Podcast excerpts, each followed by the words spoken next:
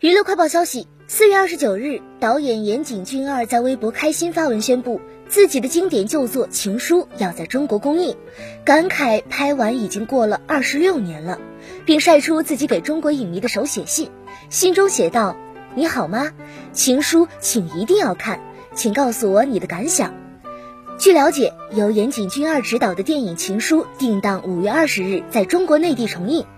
该片由中山美穗、风川悦司、酒井美纪、百元崇等主演，一九九五年在日本上映，一九九九年引进国内。